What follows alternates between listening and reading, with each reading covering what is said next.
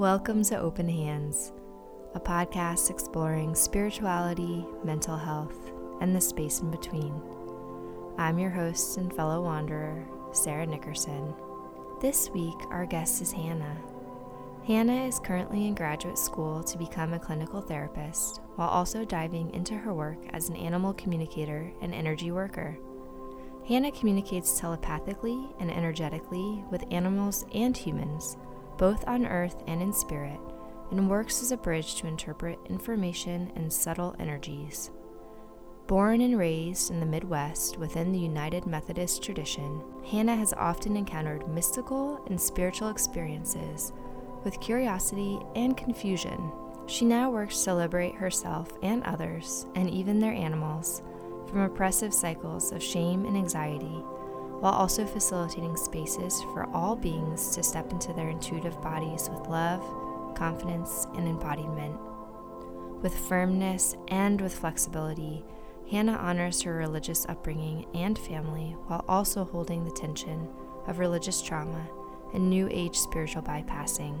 She seeks and affirms honest, grounded, embodied, and active spiritual and religious spaces for her to work with kindness and with justice for all beings.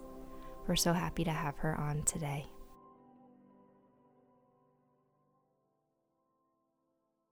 Okay, so Hannah, welcome to Open Hands. I'm so happy to have you here. Thank you so much for being here today. Thank you. I'm really excited to chat with you today. Yay. Um, okay, so tell me a little bit about what you do um, in your life and, and what feels important in, in the work that you do. Mm. Um, well, first and foremost, um, I am currently a graduate student. Um, so, and you know, you know the clinical therapy grad student life well, I'm sure. Yes. Uh, yes. Yeah. um, so I, yeah, I'm, I'm in this really interesting program, and um, it is through a seminary, so that that kind of ties to a big part of my background, which was being raised in the United Methodist Church. Um, yeah, yeah. Both of my parents are ordained pastors. Wow. And um, yeah, I I grew up as a PK or PK squared. Um, yes, yes, yes, and we moved, you know, a fair amount. That's that's pretty common in the United Methodist world, um, and I I really do feel in reflecting on my upbringing that I was raised by by the church, kind of big C, but then also the culture of the United Methodist Church in the Midwest. Um, yeah, and I that just is a huge part of kind of how I I came back to this part of myself in terms of animal communication, which is what I'm mm. um, more intensely integrating into my work. So I'm at this seminary, um, and I'm also at another institution that it's partnered with to get the clinical um, psychotherapy side of things. Um, so we're really wow. integrating like spiritual awareness, um, religious deconstruction and reconstruction, and mental health services uh, into wow. this really it feels very holistic to me um, and very interfaith yeah. kind of experience um, wow yeah it's pretty it's pretty cool i i remind myself to take a step back and think about what i'm doing when i'm feeling a little bogged down because it's pretty intense and pretty amazing yeah yeah wow yeah so many intersections there um, between faith and mental health and deconstruction and reconstruction and then bringing in um, some of the work that you do with animals. What has it been like for you to bring all of those things together over the years? It's been a, um, oh, man, I feel emotional about it. It, I, it does feel like a mm-hmm. homecoming. Um, and it also feels really isolating. Yeah. Um, and I've I've been talking about that more and more with my wife and close friends of yeah yeah what it means to be in my in my callings as they intersect um, mm. without being focused on the label um, or what mm-hmm. I'll you know like what what business I'll stamp myself with at the end of my life because I don't think that's ever been um, who I am. yeah. So yeah. it's been yeah, it's been isolating and it's been incredibly joyful and there's also a lot of peace intermingled with all of that. Um. But the the animal communication side of things has been such a a breath of that's where I feel like the biggest homecoming has has stepped in. Oh, I love that. Yeah. The animals bring me back. Like they just they bring me back to center. They're very humbling. Um yeah. And that kind of telepathic communication is just such a gift. So I'm I'm glad that I didn't listen to my fear many years ago and yeah. allowed myself to keep going. Yeah. Was that something so was it something that you had even from when you were small? Is it something you discovered later in life? I've done a lot of thinking on this and I, I definitely had a lot of experiences um, with spirits of various kinds um, as a young kid and animals as well. Um, it's hard to to imagine what exactly I was experiencing, especially when I was not fully verbal. So I feel like I I try to remember things, but of course I'm like an abstract thinker, and everything about my development is so different now. Yeah. Um, but I, I had very deep connections with animals and definitely felt there were a, several memories where I, I, definitely know there were breakthrough conversations and very big things happening. Um, mm. And I mm. really struggled in zoos, like I think a lot of children do, maybe more so now. Um, yeah. So I, yeah, there was a there was a very big connection, um, and I really fought against all of my intuitive um, senses in high school mm. and college really, really intensely. Um, mm. And it mm. led to a little bit of a mental breakdown in college. yeah. Um, yeah. Yeah. So I, it's been reclaimed and I keep having to remind myself to reclaim it more deeply now in my like later 20s. But um, I, I do think elements of it were always there. Yeah. What what made it difficult to embrace those parts of yourself um, in your your adolescence and teenage years? I think it was um, a, a, couple a couple big traumas that happened in my life, um, physical and, mm-hmm. and, emotional, but also yeah. the very deeply embedded belief systems that I was too much. Um, mm-hmm. And that what mm. I was experiencing or expressing was dramatic or unnecessary um, or mm. even like unreasonable. Um, mm. And I think that was, I was getting that feedback, you know, just kind of everywhere, just like as a sensitive person in the world. Yeah. Yeah. And then also in the church, and then also in school, and also in music, which I was heavily involved in. So even though all of those spaces were very safe pockets, I definitely was getting some sort of feedback, spoken or unspoken, that uh, parts of me were inherently maybe inconvenient or unreasonable. Yeah, I hear that a lot. Like, and I experience that as well as as a highly sensitive person. Um, you just, for me anyway, I feel things so deeply, and it, and growing, I also grew up in the church, and so there is sort of this message of like emotions are to be managed. And we kind of push them aside or we don't experience them fully or at least not the difficult ones. Um and yeah it's it's hard to then allow space for those emotions later. Um so i definitely resonate with that for sure.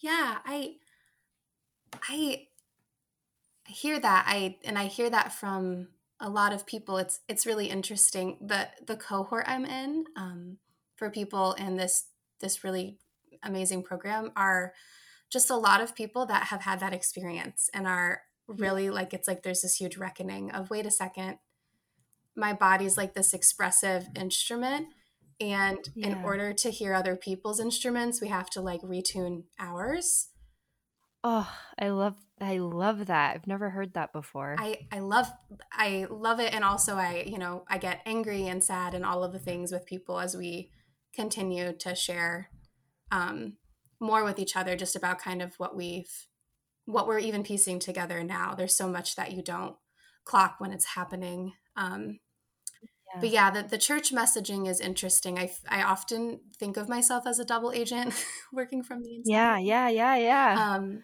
but i think for me i was i was explaining to somebody the other day like even if somebody asked what's your religion? I don't always know what i would say because i don't really know what they are asking me. Um, yeah. but mm. like I Jesus is really cool and my my understanding of that probably is like completely framed in this like completely other direction than what a lot of people would think when I say that. So even just dealing with yeah. okay, this is the understanding I've come to, but I still have to break through these perceptions or maybe I don't. Um, but I have yeah. to be okay with it and I have to figure out a way to mm. still be heard and listen to other people when there's a lot mm. of tension. Yeah, that in between space is so hard um, where you're holding you're holding both spaces and I like yeah that idea of being a double agent. It is it's it's um sometimes it's hard because the spaces can be so black and white and so to try to live in a more gray area is not always welcome. Mm-hmm. Mm. What what was that like for you with with the um with animal communication and some of the more intuitive parts of your being, bringing that in um, to your upbringing or talking about that with your community? Was that difficult? Was it comfortable? Yeah, I, um, to be completely honest, I haven't talked about it with everybody yet. Yeah, I, yeah. And it's, it's something that I think about a lot and I've talked with, I have a really incredible mentor that I've, I've talked about this with too of, um, coming out as gay in my um, mid 20s was was a really hard but really liberating and luckily very well received mm. experience in all of my communities um, yeah and even though i was having a complicated you know time going through that it was it was something that i inherently knew and felt was still safe for me to do because i had that privilege yeah. it was definitely mm. very much afforded to me um, and this feels almost harder to come out about sometimes um, yeah, and yeah. i bravery looks different i think in different communities um, but mm. this intuitive world is so vast and completely unregulated mm. and that it's kind of built on perceptions well it's not built on but it interacts with perceptions of doubt and i think it brings up this mirror of doubt in everybody. Um, you know what mm. if i am wrong? What if what i feel isn't correct? What if the information isn't spot on? What if mm. everything is just in our imaginations and nothing is real? It gets existential very quickly. Yeah yeah. So i've made a promise to myself that as i continue to to flex all of my intuitive muscles um, and sit with people and animals and the earth um, in crisis, that my integrity lies with those like the sovereignty of creation, mm. um, which it, which completely involves myself. Um, like I am, I am sovereign also in that, and that I don't have to prove that to anybody. Wow. Um, yeah. But I have to believe that in a way that brings me peace and interact with that for myself to keep sane and grounded. I have to be in a place of peace. So if I feel like my peace is being disrupted or it's trying to be broken or or manipulated in any way, then that's not a place that I need to be interacting or sharing that part of myself with. Mm, mm-hmm. Yeah. Very much trying to create those protective spaces for yourself. Is there what are some of the things that you feel like are helpful in in in grounding or reorienting yourself when those things are coming up?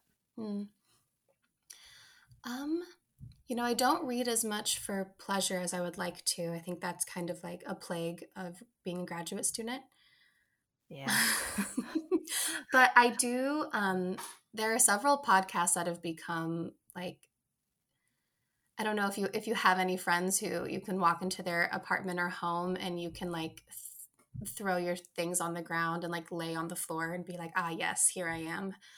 Oh yes, I, yeah. I feel that way about several podcasts. Um, but I'm sure you've listened to um, "We Can Do Hard Things" and you know other yes, ones. So yeah. I have those those people that feel like best friends.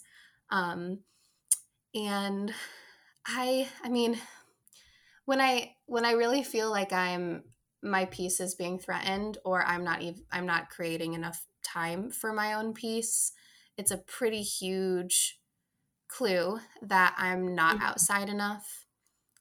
Mm. I, I people talk about being outside and self-care all the time and I, I love that that's a normal thing that people talk about um, I, I think it's similar to meditation where that could also mean Yeah. a lot of different things and Yeah. um, sometimes i just need to if i don't feel like i want to i need to go on like a really long walk with my dog Oh yeah. and that's what being outside needs to be and i don't have to like stand by every tree in awe of it if i don't feel like that's what i need to do in that moment and then there are other days where i need to go put my feet in sand or water um, and and like watch every single thing that's happening around me um, but there, yeah there's a lot of different like elemental ways that are helpful for me reforming or reasserting my own peace and, and grounding that also sometimes my body is resisting um, so Mm. that's also a good clue like why am i resisting something i know is good for me and that i need Mm.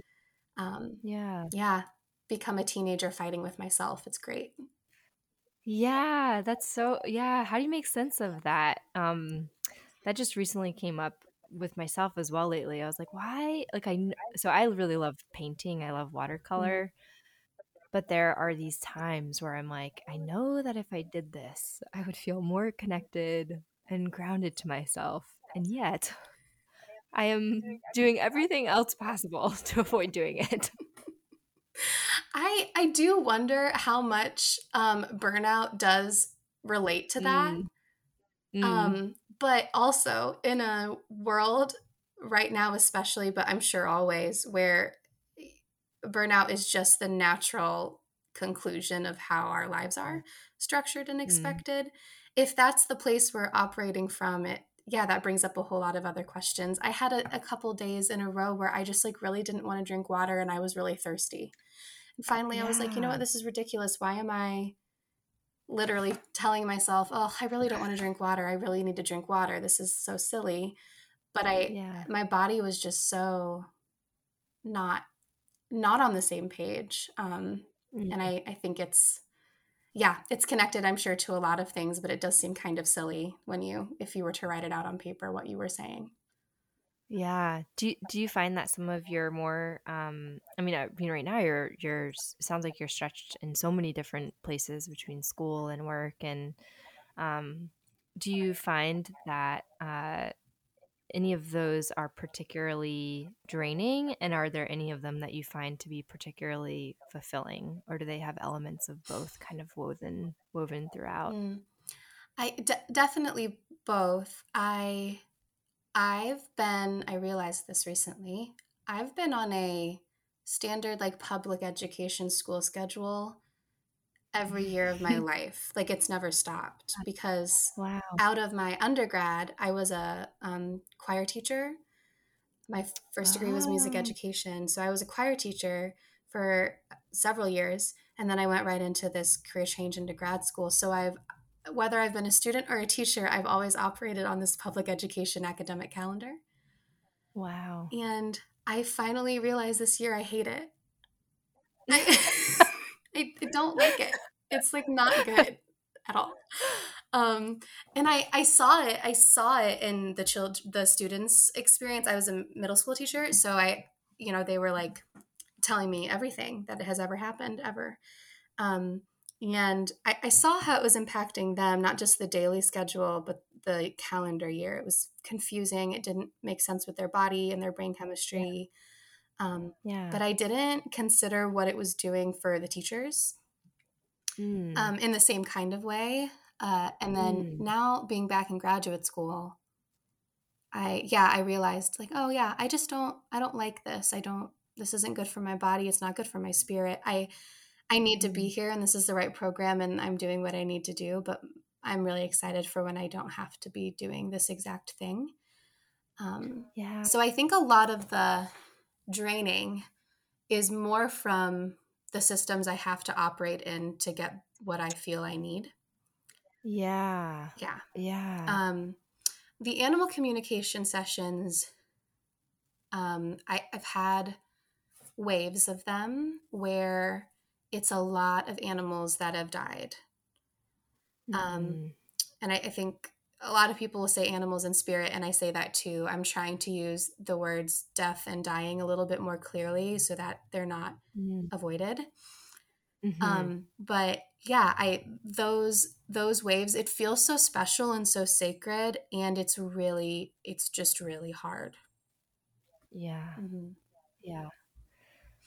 Those are both such interesting spaces. Like I'm, I'm so curious about you know the space that you're talking about where there's sort of this systemic way of being which i'm sure shows up in your life in lots of ways in lots of layers and then also like the true um the true weight of some of the work that you're doing uh, do they feel different in in um in the ways that they uh affect you those two different pieces they're starting to feel less different i I feel like a, two years ago they they did, um, mm-hmm. and even a little bit more into my current program, they still felt more separate. But I I think that's why I've felt such a homecoming with doing the animal work with people. Um, yeah. Is that it? For me, it felt like a a link. Mm. That it's not like this that huge parts of me were missing. Maybe they were like mislabeled or like disheveled or something wasn't quite organized in a mm-hmm. helpful way. But it does feel like a link to also people's spirit um, yeah. and heart. And as I work now more with human humans sounds odd yeah, um, yeah. as i work distinctly with humans in a clinical space yeah it that's starting to feel a lot more similar. Um, mm. and it's also a great reminder. Um, I don't know if you did any um, like hospital work in terms of almost no. like chaplaincy. I, I did a, a um, an externship basically where I was just like sitting with people and my, my only job was to listen. I did not really give any feedback whatsoever. Yeah. That's um so ingrained in me now from the work with animals where my only job as I've as I see fit is to advocate for the animal and interpret to the best of my ability. Yeah. Um, not necessarily to make it make sense to the person. Mm. Or to make it fit their narrative of what they they want or whatever it is. Um, mm. Um, and usually that's exactly what they want by the end of the session um, so that's yeah, great. Yeah. I love I love when everyone leaves feeling affirmed, but that isn't guaranteed, right? Like yeah, it's just it can't be. And I think about it now as basically doing internal family systems therapy. Oh, I love that. That's that's one of my modalities I use the most often. Oh, amazing. Great. Um, yeah, it's very powerful and it's so powerful. Uh, and it it it's it huge huge shifts can happen so quickly so quickly um so with with the animals as you know like we're inviting we're inviting the wild into our home mm. whether or mm-hmm. not we realize that's like the contract we're creating um mm. and like a great example is when things are going great and then like your cat starts peeing outside of the litter box or right. you know just something wild. It's like oh we're about to have people over and my dog pooped everywhere and i have to do that now. Yeah yeah. Um but a lot of i just think those are such like they're funny when they're not happening to you in the moment of course but they're great reminders of i don't i don't own you and i don't control you. Mm. i i can't mm-hmm. and how how dare i think that i could um because yeah, it's not yeah. it's not my agency to own um, or to wield. And uh, I, I, that's also I'm I'm imagining I don't have human children, but um, they might share your DNA, or maybe I'm, I'm adopted, so maybe you adopted them, or a fostering system, whatever it is. But they're still operating under their their own agency too. Yeah. even if they don't know all the rules. So um, yeah. I, I am finding everything kind of to be coming together much more um, I don't know if I want to use the word easy, but there's yeah. a lot of grace in that kind of joining of everything. And it's also very helpful to be able to operate like kind of in between those spaces and not feel like I'm I'm being pulled in opposite directions. Yeah, like one of the things I'm hearing a lot from you is is it sounds like you've done a lot of work to be able to stay grounded in yourself and in your own authentic understanding of who you are and your gifts and your spirituality. Mm. I'm glad you hear that. I it's something I think about a lot and I I have, you know, waves of feeling really insecure about. Um and I yeah, I I just got done teaching my first round of like an intro to animal communication. Um, just oh, to a, so cool. oh, it was amazing. Just to a few a few women who signed up who were incredible. Um, I'm so glad it was the size it was, and the people who were there were there, and it was such a interesting like full circle moment. Um, I miss teaching. I miss students. I miss facilitating aha moments yeah and just watching magic happen for people who mm. are learning to mm. trust themselves and yeah. um, it's always a reminder that i get to keep doing that for myself and that that work doesn't ever stop and that i shouldn't ever feel comfortable with it stopping yeah. Um, yeah. But a lot of times I will, and I won't tell every client this, but I'll leave a session and I'll jot down some notes of totally. like, here's what this animal also directly told me and taught me. Wow. because I do not have it figured out. Um, and it's a it's good. I just it's continuous. It's like professional development, but it's totally less is, expensive. Yeah. yeah. yeah. No, even as a therapist, like I feel like I and and really you should be but i feel like i'm just continuously learning from clients and sometimes i'll tell clients i'll be like i have learned so much just from the therapeutic relationship and mm. from watching you grow and shift and change and ask questions and i think that's just the beauty of of healing work in in general or transform um, transformational work in general is that it's always a partnership mm-hmm. like there's always something happening in that space. Um, and I know as therapists, we don't always vocalize it, but I am always consciously aware of how I'm growing and shifting. And even over the years with clients that I've had for a really long time, I'm like, wow, like the therapist that was meeting with you five years ago is not the same therapist that is meeting with you today. Mm-hmm. But you are also not the same client I right. met with five years ago. Um, and it's just like, it's so such a privilege to be a part of that process and i think something that sometimes people misinterpret about therapy or, or being a therapeutic professional is that there's this sort of like one-sided like i am here to teach you and you are here to learn and i'm like nope we're learning this together. Yeah and i i i there's i think we've collectively had um we've gone through the growing pains together of well we tried this out yeah. alone and it didn't work great. Um, yeah. and then we try this by just trying to listen to everybody else and go along with with the community that we're in and that didn't go great. Um, mm. so where are some where are some solutions or ways of existing where we get to trust ourselves and also trust people and know that we're not alone while not relying on that validation to keep making the next best decision for ourselves yeah. And I think that's really challenging. That's something I think about the relationship between being an individual and, and existing in other and ecosystems and yeah. um, families and just other just community in general. There's just inherently mm. like fuzziness and confusion, I think, in our in our culture of like what do we what do we do with that, especially when we exist in capitalistic America that doesn't really yeah. support like yeah. holistic community care. Mm. Um, let alone that with with animals and other species. Um, it's like really, mm. really challenging. Yeah. Or like when the systems maybe don't are not are not continuing to support like an individual's um you know changing value systems like i i I I know you do work in this space too.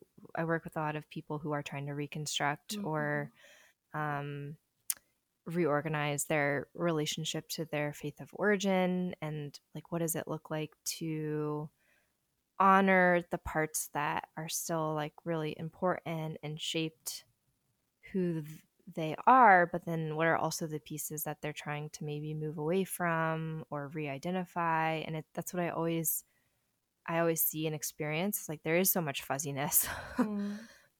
because it is such, it's such a complex um, and tender, like a very tender, tender space. And I'm, yeah, I'm curious because I know you, you've, I saw that you had done um, a bit of a workshop around uh, religion and reconstructing and um, I was curious about that. Yeah, actually, that was um, that was born out of that um, externship I was doing. I was sitting with, I was working through United Methodist Church, um, and I was sitting uh, primarily with people in a kind of a transitional program housed in this church. Um, mm. A lot of them were were just out of jail or um, through rehab, um, all in recovery. So they were kind of steeped in the 12 step program evangelical world, mm. um, housed by a great church that you know did not force them to attend anything they were they were literally just housing them um, which was great so i was mostly talking with men um, some women as well and through just like listening to these incredible, stellar human beings um, yeah. share their stories of acquired resilience that um, shouldn't be required. Because um, mm-hmm. I, the word resilience is like really, really hard for me. Um, yeah, I just kept. I was pulling out these these really deeply embedded themes, um, mm. and I, I think when we hear things in the TikTok realm or on social media in general, like deconstruction, it's like so loaded now. Sure. Yeah. And that's even hard if people are like, okay, yeah. I'm having a crisis of faith, but I don't know what it means. So I'm going to like yeah. look to these people and try to find community. Yeah. Yeah. I think that's great. And I think it's also really confusing. Yes. Um, yeah. And that's also hard. So with somebody, as somebody who has so many resources and so many very strong women in particular um, who are pastors or bishops or um, have their hands in the systems to rip it up from the roots and like totally reform it.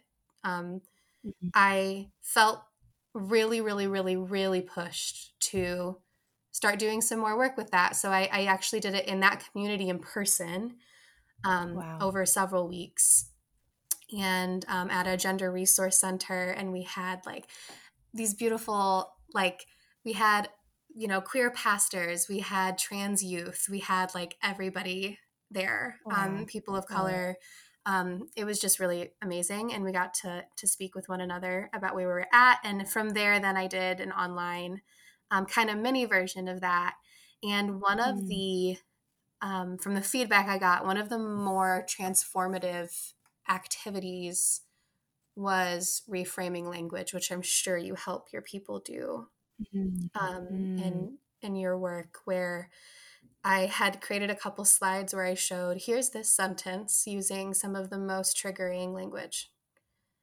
from. Mm. I wish I had them pulled up, but um, using words like witness and sanctify mm. and mm. sin and temptation and demons. Yeah. Um, and then I'm going to rewrite this how I would maybe describe a very similar experience if I were to have had it. Um, wow. Through the lens I have as a very spiritual human being who deeply appreciates my religious experiences and now feels yeah. much more able to move forward and make a lot of intentional choices for myself in those spaces that often don't include mm. being in those spaces. Mm. Um, so we all got to do that. And um, I offered some prompts to continue to practice that. And I keep doing that for myself while I'm writing these mm-hmm. theological papers that make my brain hurt. Yes. um, and I think just those getting to hear other people um, with very different traumatic experiences surrounding yeah. or like in the depths of religion um, getting yeah. to hear them reframe that with with one another i think in person i i wish everything could be in person but that's not how we live anymore i think that's yeah. a gift that we all again if we can be in community in meaningful ways we get to give that to each other all the time Mm. Yeah. That's so incredible. Yeah, that that space you mentioned it earlier, but you were talking about the space of like being authentically rooted in yourself while also being a member of community and how that can be at times very difficult to find. But it sounds like within that space you were able like again, you held both. Like you were like, okay, like how can we make space for this part of yourself, you know, especially if we're going back to the internal family systems, like Mm. which part and like how do we make space for this part while also um, hearing from this part and allowing everybody to be together in the same room in a loving and respectful um, and honoring way. hmm Can I talk about my mom for a moment? Yeah, yeah. I love this lady. Um, she is one of the strongest people I've ever had the pleasure of meeting. Um, and as I'd mentioned earlier, I'm adopted and um, Mm. I get to have like these really beautiful relationships with, with both adoptive and biological families. Mm. Um, Mhm. and my so my adoptive mother, she has stood so firmly um, and so flexibly in Wow. this role of pastor and mother and like counselor and like dancer. She's so many things. So Yeah. I when I start feeling really, really frustrated with the like heady church stuff, Sure. um, and I I was a church music director and sometimes organist for like 12 years. And wow. So I was in these churches. I didn't have a Sunday off for like my entire life until the last year for the most part. Um, Wow. and that was by choice. That was something like I chose for a long time for myself. So when Yeah. I when I got and when I continue to get really frustrated, I think about first of all like younger Hannah as I keep revisiting Mm. her in different phases of her self understanding, but also how I get to keep revisiting my relationship with my mom and how my perception of my mother as pastor. Because that Mm. gets to keep changing too, just like my understanding of self does. Mm. And as I continue to reflect and see the the depths of the politics and all of that that I was lovingly shielded from growing up, um, Mm. there there's always been this just like community of from my experience women i'm sure there have been men and and non-binary people in there as well who were just always showing up really freaking well like Yeah. really really well putting people in positions of power that deserved to be that wanted to be that could do the job regardless of their Mm. sexual orientation their race their gender um, Mm. people who were just always like adjusting their integrity to the information they had Wow. and that so that's like not new and everything feels like new and moving so fast now and i get to keep looking back and, and like looking at it and pointing at it like there it is like it was right there um Wow. it was already happening it was already like bubbling up um Yeah. so that kind of just like we're we're sitting with generational trauma and things that have been passed down i also get to look back at that that was happening and i'm so happy i'm so stoked that that's something i get to continue in my own way with my gifts too Yeah. Yeah. That's like such an incredible um, gift to be able to look back with new with new eyes in a way. Mhm. Um, is that something that was was hard like harder for you to see at different points? Yeah i i think um I, I always had a deep appreciation for my parents and the United Methodist tradition, um, while also, you know, gaining healthy suspicion as I grew. Um, Yeah. but uh, and that was also really encouraged in my home. Like asking questions regarding faith Very was cool. very encouraged. So that was that Mhm. was not a particular block for me. But I think that I just think the world's got so much. Um, I lovingly call it mama trauma. Um, and I also think looking at also how like Mother Earth is is holding her own right now. Um, Yeah. I'm like, well, we don't treat her very well. Like, of course we have like all this like all these mother wounds um, that are like yeah. connected to more than I think we know. But um, mm. yeah, I think there had to have been times where it was really hard because it's just so easy to to look at certain family members or church members or whatever and be like ah there was the problem and it was always more complicated than that um, mm-hmm. Mm-hmm. i always had such a nice relationship with my family that um, i think afforded me curiosity so i, I wasn't um, turned off from asking questions yeah. or exploring but um, i do think it's hard as a kid growing up in a church and i placed a lot of expectations on myself to show up a very specific way in that position yeah um yeah. to to really ask questions you know yeah that was something i blocked myself from i feel like the first time that i experienced that was actually um i took a uh, a spirituality and social work program mm. Up here in new york at nyu and i kind of went into it I don't know what I was expecting. I think I was expecting it to be very academically oriented, which it, it was. Um, but it was like so beautiful because there's probably 12 of us in the class, and every single person was coming from a different religious orientation or spiritual practice who had different um, wounds and also different gifts from those spiritual and religious practices and it was the first time that i ever i sat in a room where there was such care and mindfulness mm. um, that was presented regardless of of everybody's background mm. right like there was no nobody was trying to convert anyone mm-hmm. and but also people were like really curious about one another's experiences and and were really seeking understanding um and it was like such a be- it like really reminds me of what you're saying like it was such a beautiful experience of being being able to be rooted and grounded in myself while also like in the context of community and those spaces are so they're just so rare to find. Mm.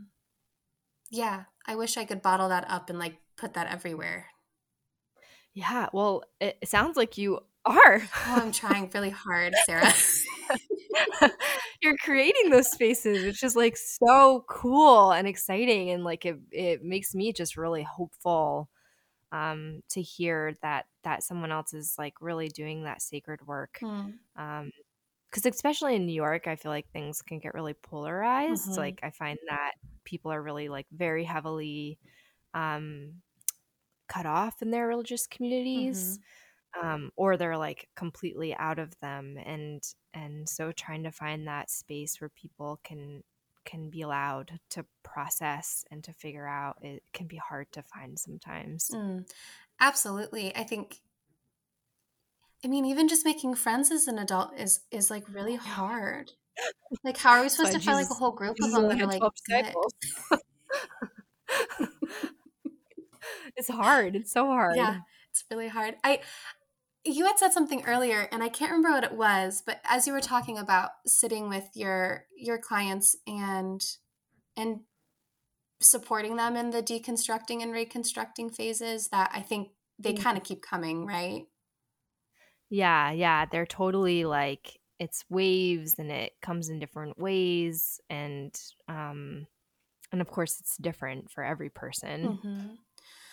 one thing i've been thinking about more and I, I haven't plunged into this I, well i have naturally but I, I think i need to spend more intentional time thinking and writing um, is how equally important it is to deconstruct your spirituality and those understandings as well um, mm. because i mean i've come to understand my own spirituality as just what it means for me to be a human is the same thing as what it means right. to be spiritual. I, I don't find those to be separate from each other whatsoever. Yeah. But um, there are some sneaky belief systems and a lot of um, spiritual practices that are just like a different way of naming mm-hmm. or categorizing emotional and spiritual bypassing. Mm-hmm. mm-hmm. Um, that, you know, those aren't new. Um, yeah. and they're really similar to some some religious um, belief systems as well that totally. people want to you know keep those in separate buckets i think those are all they're similar buckets happening Yeah, um, they're t- they totally are. Yeah, I just wanted to. I feel like I haven't actually said that out loud as much as maybe I needed to, but I think that's for all of us um, understanding our relationship to God or Source or the universe or love. Um, how does that show up to meet everybody and to support everybody and to liberate everybody? Um, mm-hmm. Or does it mm-hmm. encourage being comfortable? Yeah, yeah. I, I, um, it's an interesting thing to think about because there, again, there are so many layers to it. So even like sometimes clients, when I see clients who are heavily, um, like resistant to their religion of origin, which is like it's a very important part of the developmental process, mm-hmm. right? Um, but then sometimes they can get so stuck there uh, without without realizing that that's what's keeping them stuck. And and in the other hand, like I'll get clients sometimes who are hyper spiritual and who maybe have come into this, you know, this new space that kind of has some of the, the same trappings mm-hmm. as what they were coming out of without without without quite realizing it. And so I just try to be mindful of that in session and um and even within myself too, right? Because I was raised, you know, super religious. I was raised um in the Christian church and there are definitely some beautiful ways that that shaped me and then there are mm-hmm. also some really harmful ways that that shaped me and how does that even inform my work as a therapist like as a helper right yeah. um because i don't know for you but for us like helping was was like so deeply like pushed into our being whether it was through like missions trips or um volun you know volunteering at in church or in children's ministries and so for me like a big part of my own work and therapy and in my spiritual process was like untangling who is sarah from like who is sarah the helper huh.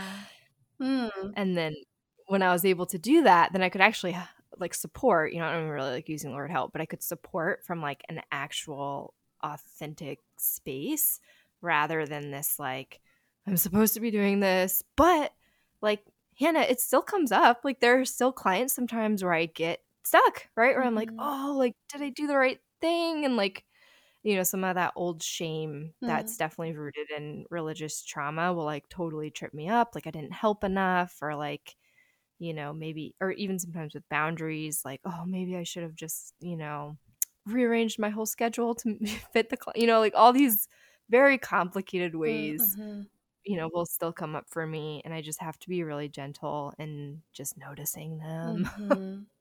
Yeah. and like gentle with the process. Absolutely. I, it was, as you were talking, I was, I was going to make a joke, but I didn't want to interrupt you of like, you, you don't, in fact, Sarah, have to be the hands and feet of Jesus at all times. Right. But that is such a, like that visualization that was brought up so much in my upbringing. Um, just even yeah. by like praise worship songs with horrible atonement yes. theory and theology. Um, but yeah, we are we don't exist we don't exist to heal others.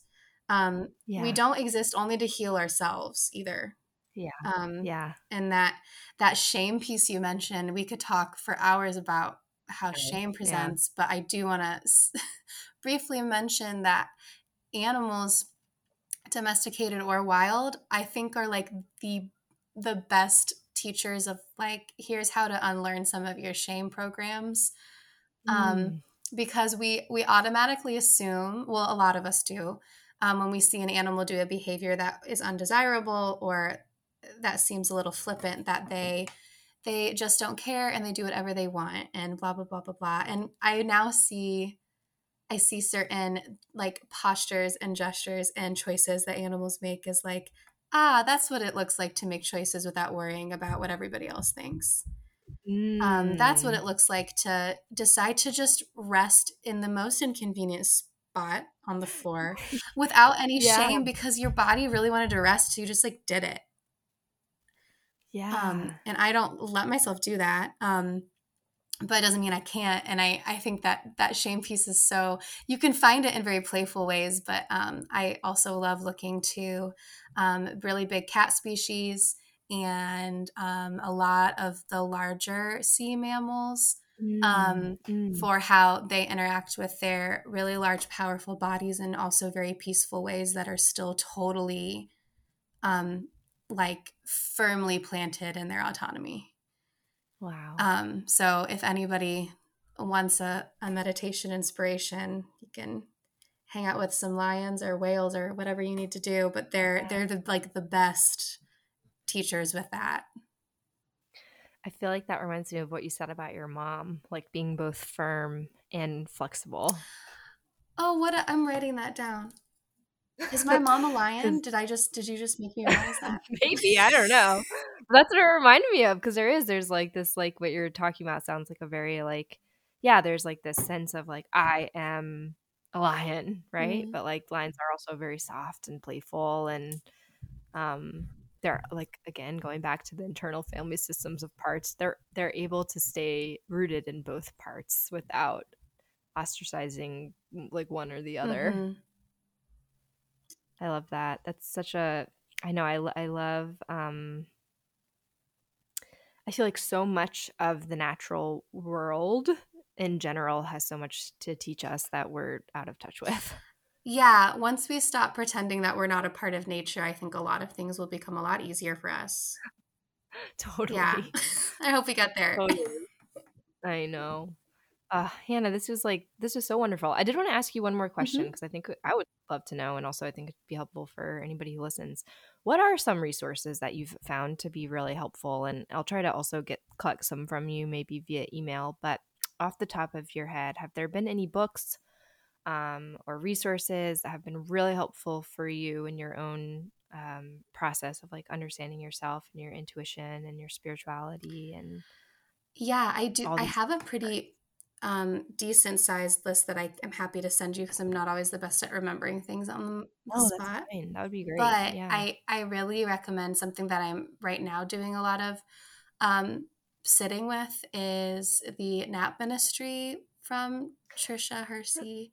Um, yes, my sister just sent me. That's so funny. She literally just sent it to me like yesterday. Amazing. I'd been following her for a little bit, and then finally she was popping up on some podcasts. I was like, ah, yes, this is a good reminder. I just need to nap more, apparently.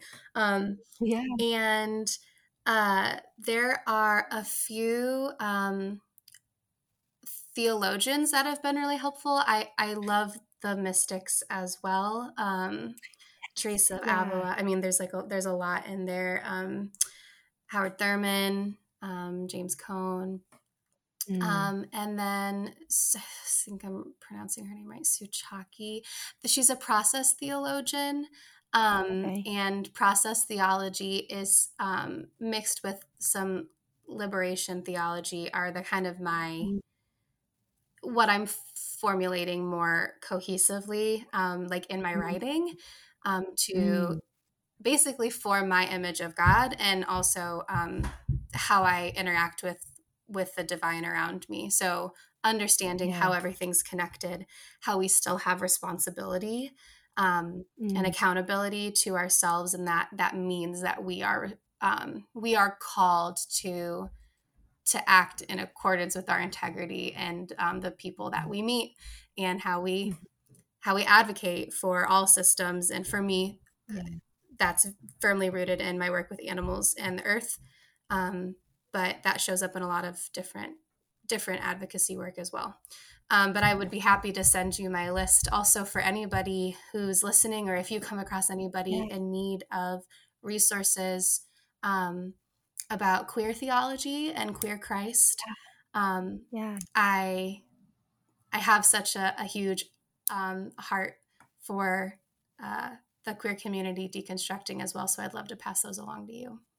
Yes, that would be absolutely amazing. I love like I love that everything you're talking about is again, I feel like this has been the theme of the whole conversation, but it's like firmly rooted and also very flexible, mm-hmm. right? Like there these things that you are talking about are just so much part of the human experience and yet also like there are some really wonderful ways that you're adding like structure and like tangible understanding to them which is really really helpful mm. they, i feel like i got a free mini therapy session too this was so nice I I'm so like I literally could talk to you for hours and I, I actually have so many more questions for you that I'm sure I'll ask you, you know, after this or or through, you know, over a period of time. Mm-hmm. But I'm just so thankful that you were here today and I really like wow, I learned so much from you and you're doing such amazing work. I'm I'm really excited for you as you're continuing to move forward with all of your gifts and finding ways, you know, to to make space for yourself in the world. Thank you. Thank you, Sarah. That means a lot. Yeah. Um, all right. Well, thanks so much, Hannah. I hope you have a wonderful rest of your day. Thank you. You too.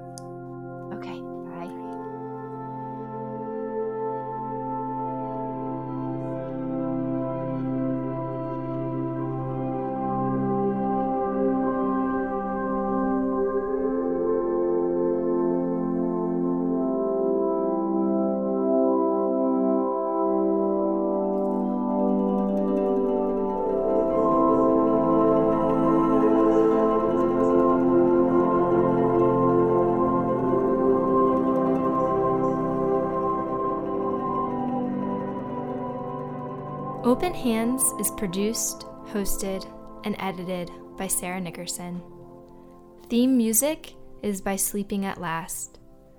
You can find Open Hands on Instagram at Open Hands Podcast. Thanks so much for listening and be well.